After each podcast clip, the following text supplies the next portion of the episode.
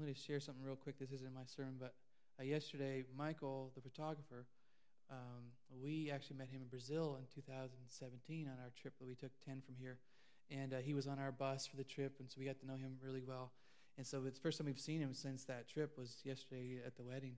And uh, we got talking at the table, and he was telling me how God's been teaching him how to receive healing. And because uh, some people struggle, and like if you can't receive a gift from a human, how are you going to struggle receiving a gift from God? Right? So if you struggle receiving a gift from humans, you need to get over that, swallow some pride, because it's going to hinder how you receive from God too. But anyway, he was telling me how he received, and uh, I said, What do you mean? And he said, Well, Tuesday, I was feeling kind of sick. I had some cold and sinuses issues going on. And I knew this wedding's coming up. I didn't want to miss it because uh, he really, you know, loves Aaron and everyone to be here. Anyway, and uh, he said, All I did is I just sat, I guess, went my room, sat down because I got in God's presence. And I don't know if you guys have ever experienced this or not, but sometimes you get in God's presence, you just feel like it's almost like a glow or something is like all over you or, or a heat in your hands when you're praying for somebody, something like that. And he goes, All I did was I took, I was able to move that feeling of glow from my hands to my head where my sinus congestion and pain was. How you do that, I don't know. And just his eye imagination of his mind. And he just waited like that for like five minutes and boom, he was totally, he was totally gone. And it just, he was in five minutes. He goes, I've been practicing that for several months now. He goes, this worked every time. Like, he goes, I've never heard anyone teach on this. I said, neither, neither have I. That's really cool. That I've, I've done, I felt when I pray for the sick and I'm releasing something, I felt that in my hand, but not in the receiving end. So remember that yourselves, guys. You start feeling symptoms or something, just get along with Jesus, soak in his presence, let his presence minister to that area where you need to be touched, and just watch what God does. Amen. Uh, Dale told me today how he uh, woke up with vertigo a little while ago. How long ago? Thursday. And uh, multiple times he tried to get up and he was feeling dizzy. If you've ever had that, it's definitely demonic, nasty stuff. And um, he just prayed, got up, and then he was better after. And so, guys, we, we have a Savior who cares about every little thing or big thing we go through in life. Amen.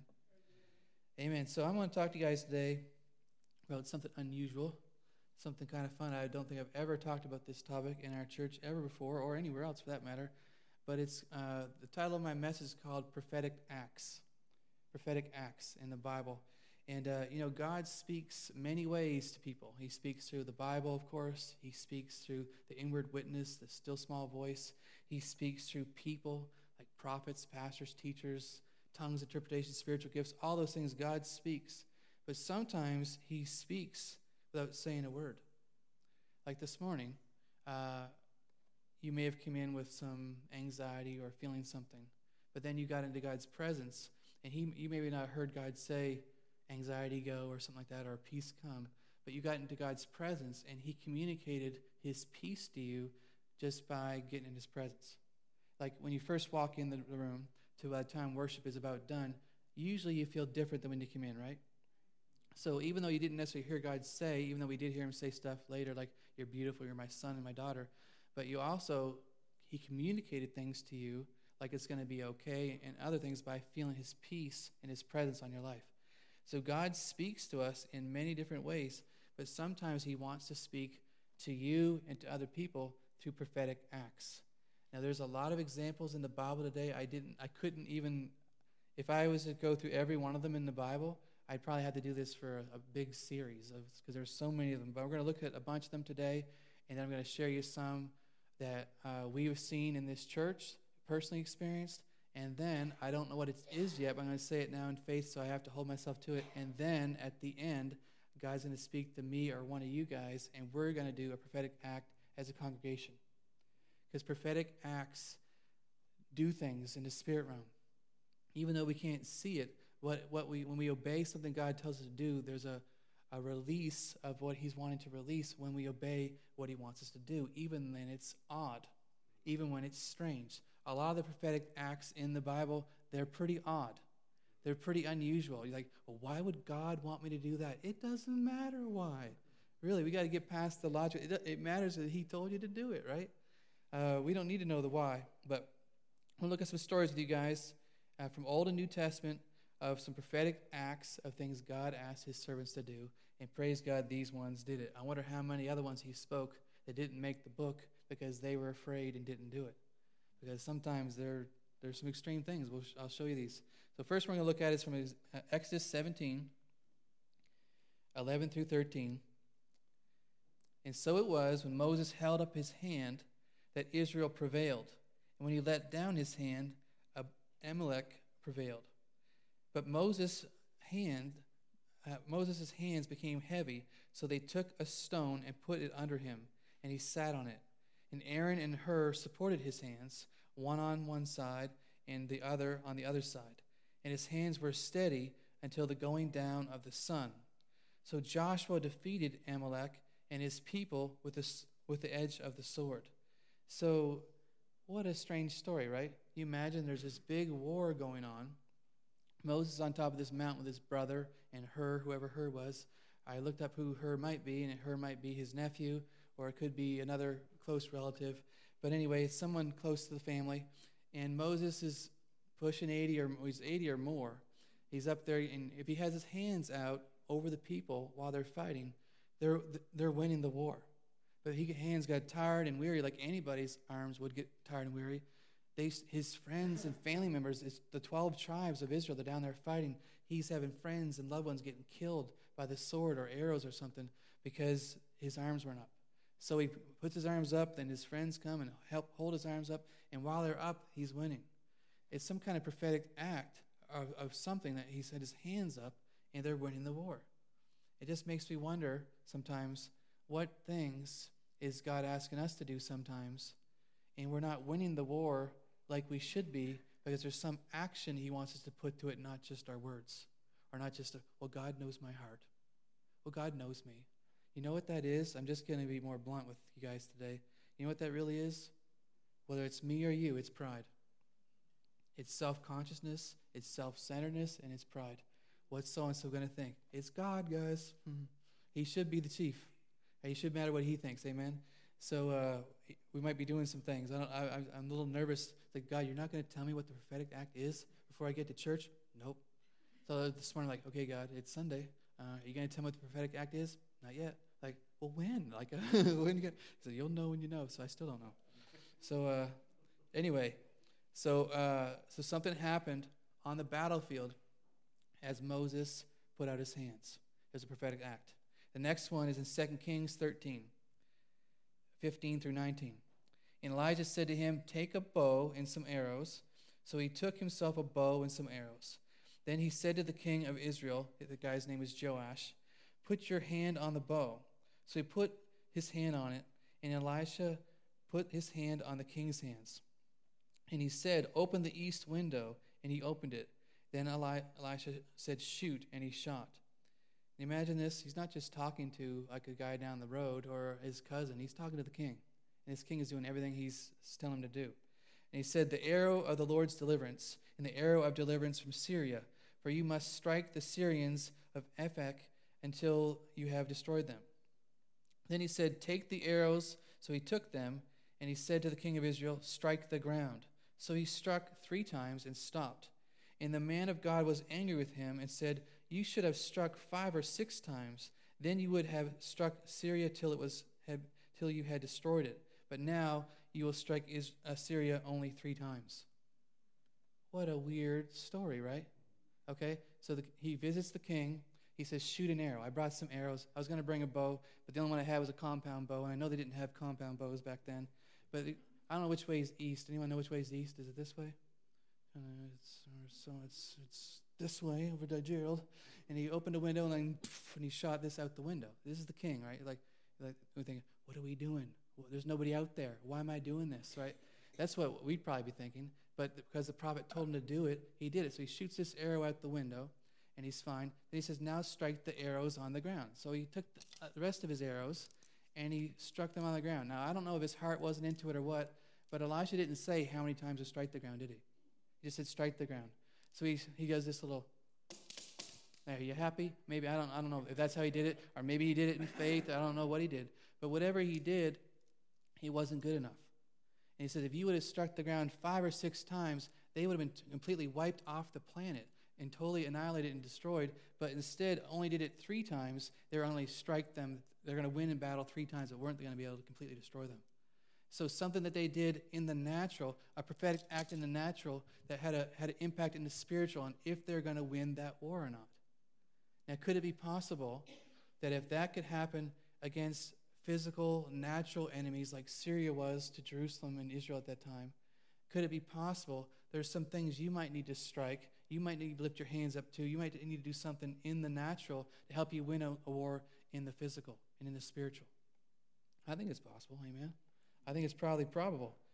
Um, tell you another story. This one's really, they're all weird, but this one's definitely, I think, maybe the weirdest one of the day until I share my own, and they're pretty weird too.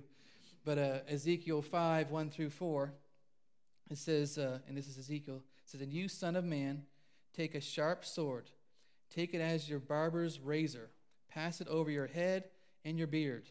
Then take scales to weigh and divide the hair.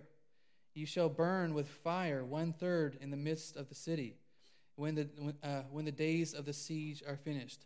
Then you shall take one third and strike around it with a sword, and one third you shall scatter in the wind. I will draw out a sword after them. Now, could you imagine being Ezekiel that day? So I, I bought a little sword. I think actually, I remember right, I think Jordan made this. Didn't you make this, Jordan? Years ago? Where did this come from? Anyway, I found it in my basement. But anyway, we've got a little wooden sword here. And uh, I was trying to get Terry to be a volunteer to help me with the hair thing today, but he already did it before I got a chance to tell him. But, uh, but anyway, Ezekiel had hair and he had a beard, and he took a sharp sword and he shaved his head. He shaved his beard. Then he had to get scales and put his hair on these scales and divide it into thirds. That's weird all, all, all by itself before you even start burning it and stuff, right? So he divides it into thirds. He burns one third of the hair because God told him to. Then he puts another pile on the ground. He strikes around the hair on the ground like this with, with his sword. I mean, maybe he hit the hair too, I don't know, but he's hitting around with the hair, the hair. And then the other third of the hair he, he scatters into the wind. Now, how would you like to be Ezekiel that day when God's speaking to you? And he didn't tell him to burn the city at the, at the town, his hair at the town dump. He didn't tell him to burn it in your backyard or in your little fire at home. He told him to take the, a third of the hair and burn it in the middle of the city. It wasn't this hidden thing in our four walls of the church. It was in the middle of their town and their city in Jerusalem. That's a pretty big deal. So, how would you like to be the one doing that prophetic act that day? Shaving your hair, shaving your beard, and burning it. You're like, that guy Ezekiel, man, he's lost his mind. You see what he did today? He's, he's totally bald. Doesn't have a beard anymore now. And now he's burning his hair. He's throwing some in the wind. He's beating the sword on the ground all around it. And they're going to think he's just a fool. And you know what? God, um, things of this world, they will look foolish to other people that don't understand. But when God asks us to do something, He really does want us to do it. You know, and one third of the people in that in, the, in their city uh, was uh, died from pestilence and famine. Jerusalem was in sin. They were in rebellion against God. They had idols and were worshiping other gods, and they were not acting the way they should. And Ezekiel was, had warned them before, and this was the final straw. He said, All right, enough. And God, one third of them died by pestilence and famine. One third of them uh, fell by the sword, and the other third were scattered in the wind with soldiers chasing them after them with swords, trying to hunt them down. And his prophetic act was symbolic of what was about to happen in Jerusalem. So I don't really want to do that one.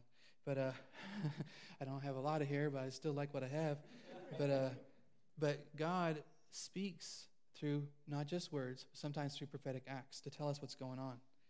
He also speaks in prophetic acts for healing. Okay, in 2 Kings 5 10 through 14. And Elisha sent a messenger to him that him is Naaman, saying, Go wash in the Jordan seven times, and your flesh shall be restored to you, and you shall be clean. Uh, Jordan, I was baptized in Jordan, so was John and Dave Mark, and it's not clean water. It looks like a brown mud puddle. I mean, it just it doesn't look good. And Naaman was offended, like uh, there's got to be cleaner water than this in your little town or your little uh, Israel. You know why you got to do it here? And um, you know his assistant said, "Listen, if he would have told you to do something complicated like kill all these people, you would have done it. Why can't you do this?" And he finally did it. And verse 14 says, So he went down and dipped seven times into Jordan, according to the saying of the man of God, and his flesh was restored like the flesh of a little child, and he was clean. If he would not obeyed this prophetic act of dipping seven times, why seven times? I don't know, but it's because God said so. If God would have said three, it would have been three. Would have said ten, it would have been ten. But his only way for him to get rid of the leprosy was to do what God said. And so sometimes it's not just us laying hands on somebody, or I bless you in Jesus' name. Sometimes God may ask you to do something, some kind of prophetic act. It may be giving some money. If you have a tough time giving money, that may be a very thing that God might want you to give because your healing could be on the other side of your gift. It's a prophetic act, it's, it's an act of faith. So he had to go and dip in that nasty water seven times. Um, and when he came up, though, his skin was like the skin of a little child, brand new. Can you imagine seeing that? You guys like, oh, he looks the same. He's down. Th- that's three. You know, no difference. His nose still looks funny. Uh, five times, six times, seven times. Whoa. And what do you say then? And I'm telling you, I just wonder sometimes when we pray for people and they're not healed, I wonder sometimes, is there some kind of prophetic act we need to do? Or is there some kind of demonic influence here? Is there just someone they need to forgive? There's a lot of factors sometimes we pray for people to receive healing, and it don't and it doesn't always happen like that. Sometimes there's something else we might need to do. And that's why I want to just make us aware that we need to be sensitive to this, of what else God might be saying. Amen. Another example, Luke 17, 12 to 14. Then he, then he entered a certain village. There uh, met him ten men who were lepers, who stood afar off. And they lifted up their voices and said, Jesus, Master, have mercy on us. So when they saw them, he said to them, Go show yourself to the priests. And so it was that when, as they went, they were cleansed. So it was the law back in those days. The, uh, the lepers had to be out of the city, they couldn't go near people. There was 10 of them approached Jesus. They stood afar off, and they were hoping he'd pray for them or do something for them, touch them, do something. And he, all he said was, Go show yourself to the priest. They're thinking, like, what's that going to do? Like, we're not allowed in the city. We can't go to the priest unless we're healed, unless we're cleansed. We're supposed to go and they offer sacrifice uh, declaring that they're healed. What is that going to do? But he did it. They did it. All 10 of them did it. Only one came back to say thank you. But all 10 of them, as they went, as they walked towards town, as they walked towards the priests, as they went to, in faith into where they had to go, as they walked and went, they were healed. Some kind of prophetic act, and it was also in faith. Also, you think of the, in the New Testament example of that, Jesus told that blind man, go wash in the pool of Siloam. And he, he went there, washed the mud that Jesus stuck in his eyes. And I think that wasn't very nice. Why did you do that, Jesus? He's so, he made some mud, stuck it in the guy's eyes. Now he had to walk. Imagine that. His prophetic act was blind man walking, mud in his face, walk all through town, get to the pool, find his way down there blind, wash the mud out of his eyes, and then he's healed. I just wonder sometimes there might be some stuff that God might want us to do. I actually heard a, a story of this. I was in. Uh, I was eating at a restaurant in Roanoke with a friend, and uh, these guys behind us overheard us talking, and they heard us talking about miracles and things, and they started telling me some about how they they were in India, I think it was, and it was a guy that was blind, and they were near the, near some water, and he goes, all I could think of was Jesus making mud. So he literally made some mud, stuck it in this guy's eye, around his eyes. He said, now go wash it out. He's thinking, I hope this works. and he did it, and the guy was totally healed. So, uh, yeah, Jesus still does that. And uh, we also see prophetic acts for debt cancellation. Debt cancellation. Now, listen, okay? Now I got your attention. If you're, if you're struggling with sickness, you're listening. And if you're struggling with some debt, listen. All right? 2 Kings 4 1 through 7. A certain woman of the wives of the sons of the prophets cried out to Elisha, saying, Your servant, my husband, is dead, and you know that your servant feared the Lord and the creditor is coming to take my two sons to be his slaves. This is a pretty dire situation for this woman. Her husband just died.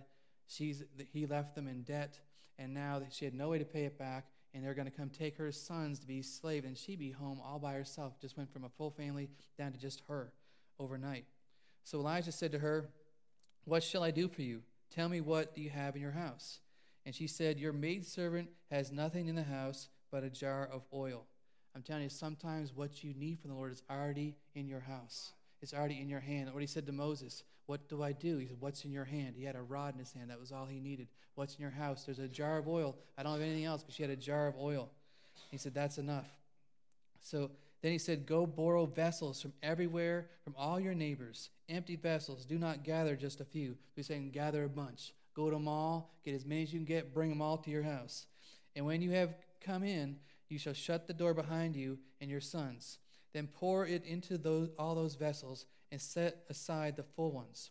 So she went from him and shut the door behind her and her sons, who brought the vessels to her, and she poured it, poured, in, poured it out.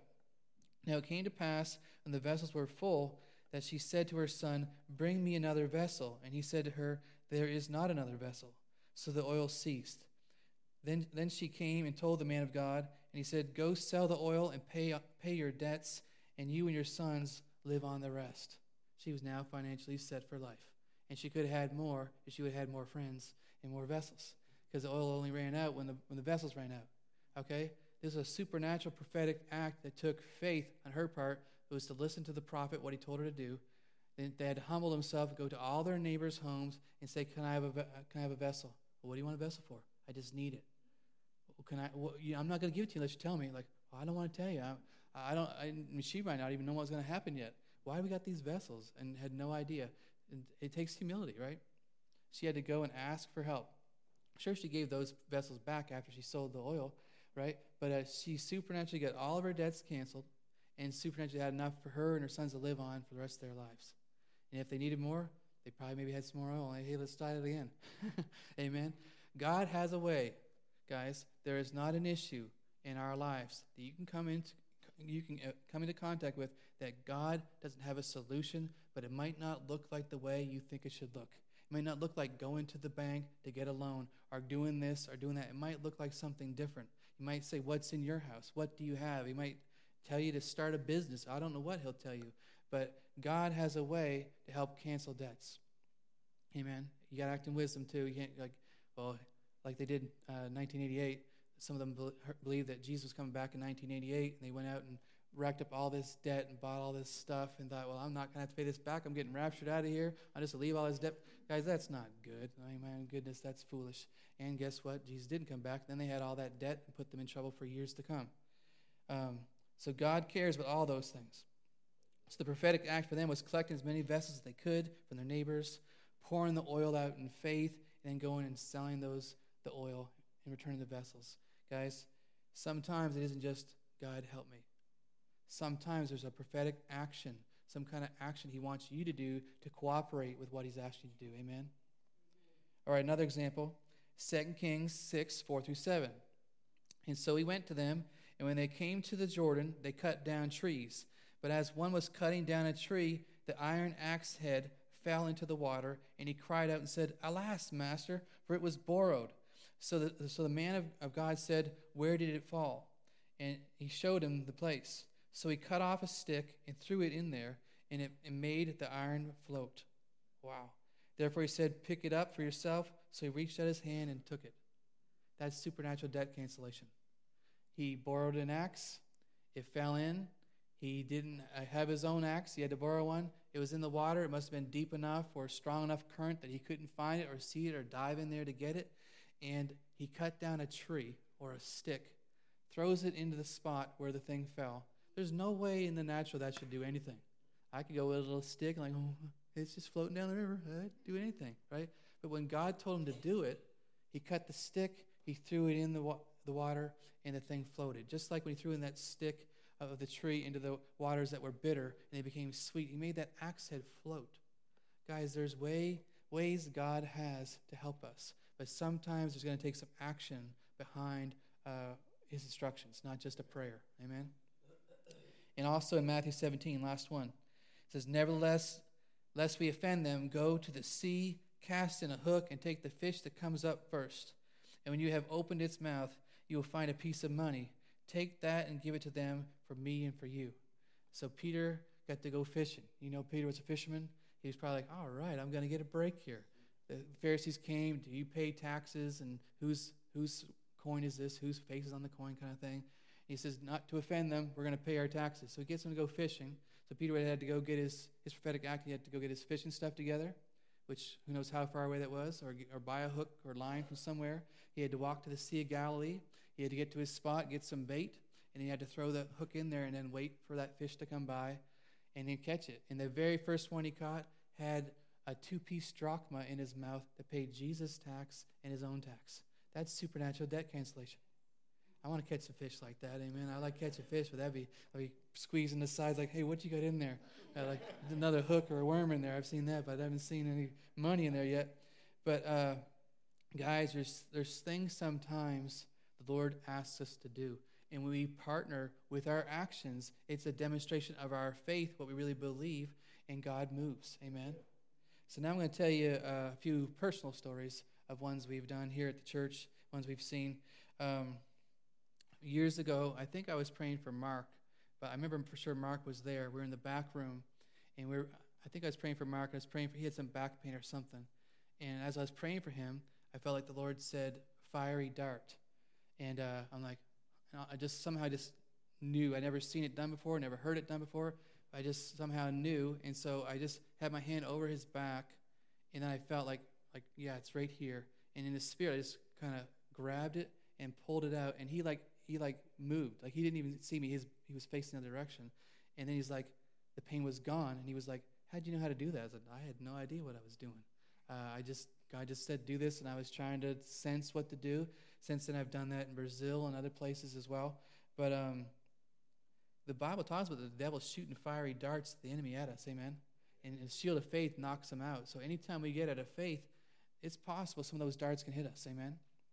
So, uh, so that was one prophetic act, pulling this out and the pain left. Another one, I told this before, some of you may have heard it, but it's a crazy story. Uh, 2008 in Brazil, uh, we were, someone asked me to lead uh, the intercession uh, time during the, during the preaching. And Mark is back in the back praying right now, interceding for you guys all to stay awake and pay attention to, and all that kind of stuff. And you'll receive. Um, but it was during intercession they asked me to lead, and I guess because I was adult, they figured I knew what I was doing, but I had no idea what what is interceding while we're preaching. We never did that growing up. I, did, I didn't know. But if you think about it, the devil comes to steal the word that was sown. Worship is intercession. The devil's after the seed going out. I mean, that's, uh, that's what he's trying to do. He immediately comes to steal the seed of the word. He doesn't wait till my three points, my poem is over. He's coming immediately. Amen. So um, I'm in Brazil. They asked me to lead this intercession time, I'm sure, and it was Casey and Seth and Patrick and Holly and some other ones I don't remember were there. And uh, I was like, okay, God, I have no idea what to do. What do you want me to do? And so it's this really big uh, sanctuary in the back corner. We were there, and they had this like uh, material, just a thin sheet kind of thing, blocking us in this corner, so we could still hear the service, but we could they couldn't see us. And I was just like, what do you want me to do? And honestly, instantly I heard, I want you to throw Holy Ghost hand grenades. I'm like, say what? Like, was that you, God? Because I never had that thought in my life, and I don't think I've ever had it really since. Like, can you say that again, please? A little slower. And I was like, he's like, I want you to throw Holy Ghost hand grenades. Like, what does that even mean or look like? And so, anyway, I walked up to the group and I said, this is going to be weird. But praise God, we're in Brazil. No one knows us here. And it just, what happens in Brazil stays in Brazil. and so uh, that's what my thought. But anyway, so uh, I was like, I heard God say, let's uh, throw Holy Ghost hand grenades out on the people while we're preaching. And immediately, praise God for teenagers and young people. They're like, let's do it. Like, okay, all right. Well, I, so I didn't really know what to do. So I said, well, just pretend you have a grenade in your hand. And then uh, when you're ready, everyone pull the pin. And on three, we're just going to just throw, throw it out there, make the motion of throwing it out there, a prophetic act while they're preaching. And so we're, I don't know, it was probably like 10 of us along the line. And uh, we all did it. Like one, two, three, all like when we threw it. And honestly, uh, there was an explosion in, this, in the spirit realm and we were all knocked back off of the line that we were standing on. Like we all were, we were here.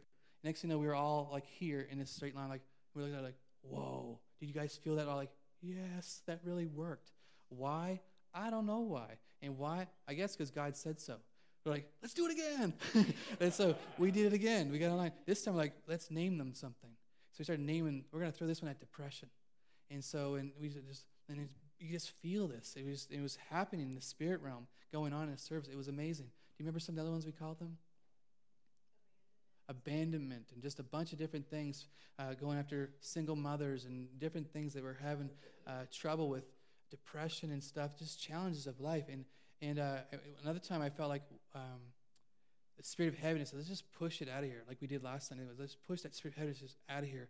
And as soon as we said it as a group, the guy preaching, it was. Um, Will Hart, he said, The spirit of heaviness just left this place. the exact second we did that, he couldn't see us, but we could still hear him. I'm like, man, this is really working. And it was, I can't, there was other things going on. But guys, there's stuff that we can do in the, in the natural that has a spiritual impact. And, uh, and we can partner with what God wants to do, even if it looks a little bit weird, even if it looks a little odd to some. Who cares if someone gets delivered from depression? Who cares if someone gets delivered from suicide and uh, all these kind of thoughts because we made it look weird by going like, you know, that's all I got to do for someone to get delivered of that. Praise God. Let's throw them all day. Amen. Um, another story.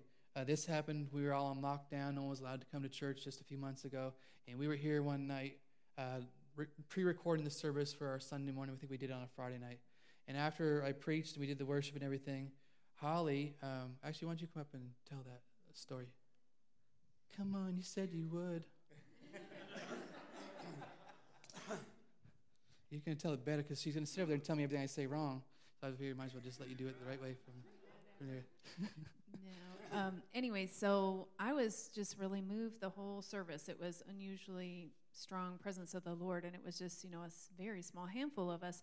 But um, the Lord started showing me this huge circle. It started about here, and it went around. Um, you know, if you can imagine, this huge circle. But I felt the Lord say that it was a well cap. It was this huge, thick rubber, like a Tupperware lid, but very thick, very heavy. And I felt him say it was capping a well and for us to uncap it.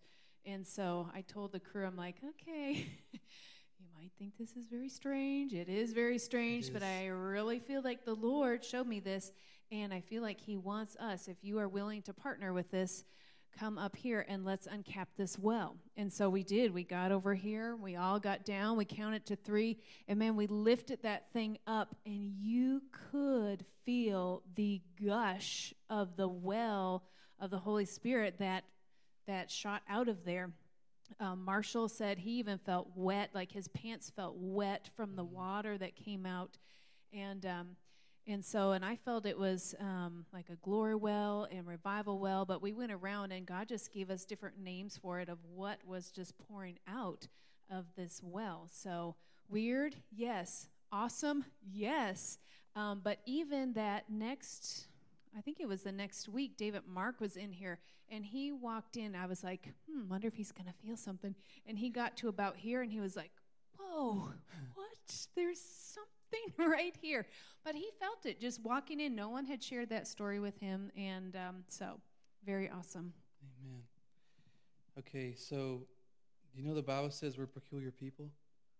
That means weird, right? If you don't know, peculiar means weird, odd. And so um, I think we've forfeited some of our spiritual birthright, if you will, for decently and in order. We've traded the glory of God for traditions of men and it's made the word of God of no effect and no power.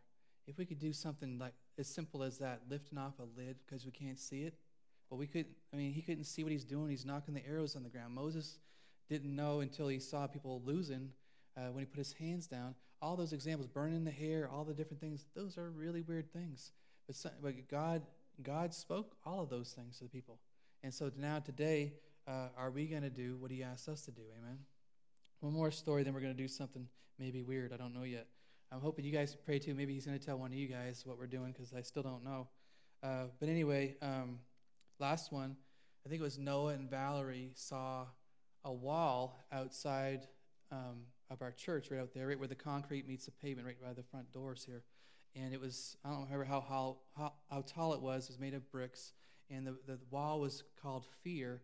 And each of the bricks had a different type of fear on there fear of this, fear of that. And, um, and it's causing people not to come to our church, this wall. And that very morning, uh, Dale was in the parking lot, and this couple showed up to come to our church. They had masks on, and, um, and they, sit, they talked to Dale in the parking lot, and they said, uh, Will anyone else be wearing a mask in there? And we said, Probably. He said, Probably not, but you're more than welcome to, and you can social distance. There's lots of room. And uh, they didn't feel like coming. They went back in their car and they left. So the very morning that happened is the in the in the evening they saw a wall out there in front of a church that was hindering people in the spirit realm from coming to our church. Do you know the devil doesn't want people to come to our church? Because the devil doesn't want you to come to our church. He wants you to sleep in every Sunday. He wants you to uh, have some excuse to not come because there's freedom here. There is truth here. God's Spirit is here. And so uh, we were up there praying. There was, I don't know, eight or ten of us upstairs praying on a Sunday night. And we're like, well, what should we do with this wall? And I think Noah, one of them, let's knock it down. I'm like, all right. So we're like, what do we do? So uh, again, I think it was Noah. He saw like a battering ram. It's weird, guys. Praise God. It's a little weird. So we're like, all right. Well, we were thinking of the olden days and used to knock down the door of the castles. You know, they're trying to get in to fight a war. And so all of us lined up, some on this side and some on the other side, and we're holding this. It was like a, like a telephone pole or something, kind of a log like thing, and just we'd count on three and just like pull it forward like that. And uh, I was, I'll admit, I was feeling a little odd, a little weird, because there was no wall there. I, could, I couldn't see a wall. And we weren't standing out there, and we did it. We were upstairs and all these different things. But the first couple times, you just, they are like, whoa, I felt that. Let's do it again. They did it again. Next time, felt like the pole went further into the wall than it did the last time. Marshall, you were there, you remember? And uh, until we kept doing that until the wall was totally down. And so they're all saying after, it'd be awesome now if all these guests start coming right, right after that. And I, Chris, I think you came shortly after that. But we, we're thankful you're here, but we want a lot more here. Because there's a lot of people in our region that need to know the truth of God's word. We don't want the devil putting walls up there that we can't see or discern without us even realizing it, why they're not coming, you know? And so uh, that was another one. So that's my last one. I told you guys they had some weird stories to tell you. But um, just because you don't see something doesn't mean it's not real. You know, sometimes you experience pain, sometimes it's a demon. I just random pain. Not every time, I'm not trying to make you afraid of every little thing, but sometimes you experience some pain. It's you can't see it. You know, you didn't hurt yourself. You didn't like bang your head or arm on something. Just randomly like, well, my arm just started hurting. That was so weird. In the spirit realm, that could be some kind of demon, like just poking you with something and jabbing something. Does that sound weird? Yeah, but it's true. I'll tell you an example real quick. It was like 2008, 10, somewhere in there. I was praying for our church, praying for people in the church, and I had this vision, which I don't have a lot of them normally. I have more dreams and visions, but anyway, I was awake, I was praying, and I saw a guy in our church, and I saw him having neck and shoulder pain. At the same time, I saw this little green elf looking dude thing, about this big, on his neck and shoulders, pulling on his ears and pulling on his neck and poking him in his shoulders. Had like six limbs, and it was like just like whatever. I'm like, geez, that's weird. I've never seen anything like that before. And so I'm, I just like, Father, in Jesus' name, get off my friend like that. And I just felt like a peace. So I'm like, I'm curious because I'd never had that happen before. So I called the guy up, didn't tell him what I saw because he would have freaked out. Uh, I did not tell him. But I said, Were you just having neck and shoulder pain just a little while ago? He goes, Yes, I was. He's like, How did you know? I said, Oh, I was just praying for it. I kind of felt that. And he goes, Man, it was so bad. I just got in the shower because it was hurting me so bad. He goes, But while I was in the shower, it just kind of went away. I'm like, Well, praise God. I was praying for you. I didn't, again, didn't tell him rest. So it's, it's not a theology that every time you have a pain, some demon's poking you. I'm just saying sometimes what you're experiencing isn't just physical stuff. Like when you're prayed for and you have pain in your body, it moves from your right shoulder to your left shoulder, that's not normal. You guys get me? If you had pain in your right shoulder because you bumped it on the wall, it's never going to move to your other shoulder. It's never going to happen. If it does that, 100% of the time, it's a spirit. Okay? So remember that at home. You have some pain move. It's, it's the Holy Spirit telling you, like, ding, ding, ding, ding. I know what to do now. Father, in Jesus' get off of me. That's all you got to do. Greater one's in you. All right? So I need to pray. We need to pray because I don't know what to do now. I was trying to think of a bunch more stories to, to prolong this because I don't know what we're doing yet. But all right, let's get quiet and listen to the Lord and ask Him, Father God, what prophetic act do you want us to do as a congregation this morning?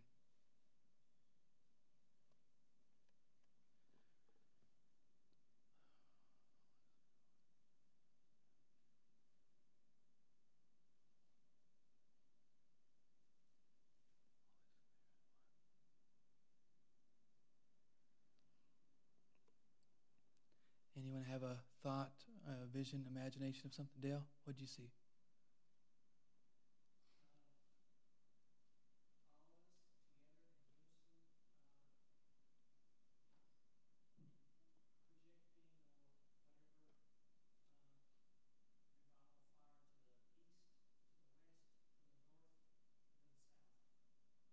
Awesome.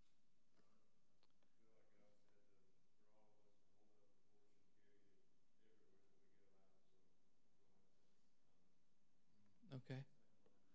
All right, hold up a torch, take it where we go. And Dale felt revival fire to north, south, east, west. Okay, anybody else feel like they felt something?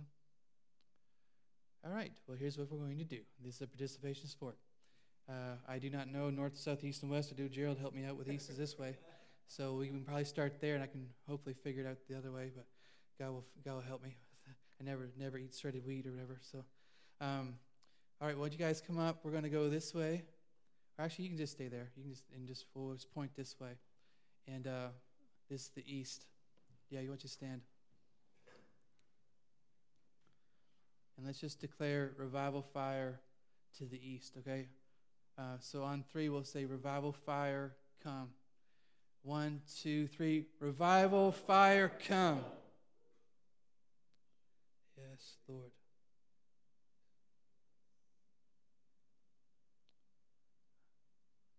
All right, I guess this would be south then. So on three, revival fire, come. Jesus. Thank you, Lord. Yes, Lord. And west. Revival, fire, come. Yes, Jesus. And the north. I love you guys for doing this. Praise God. You see how silly you look. Praise God. Hallelujah. Revival, fire, come. Hallelujah. Thank you, Jesus. Thank you, Jesus. Now, each one of you hold out your hand, right or right hand, left hand, whatever hand you have, and receive that torch that Matthew saw. Take that revival fire everywhere you go. Not just in these four walls or around us, but everywhere you go, revival fire goes with you. In Jesus' name, everywhere. Everywhere. In your house, in the mall, at Walmart, wherever you are at work. Revival fire goes with you. In Jesus' name. Amen.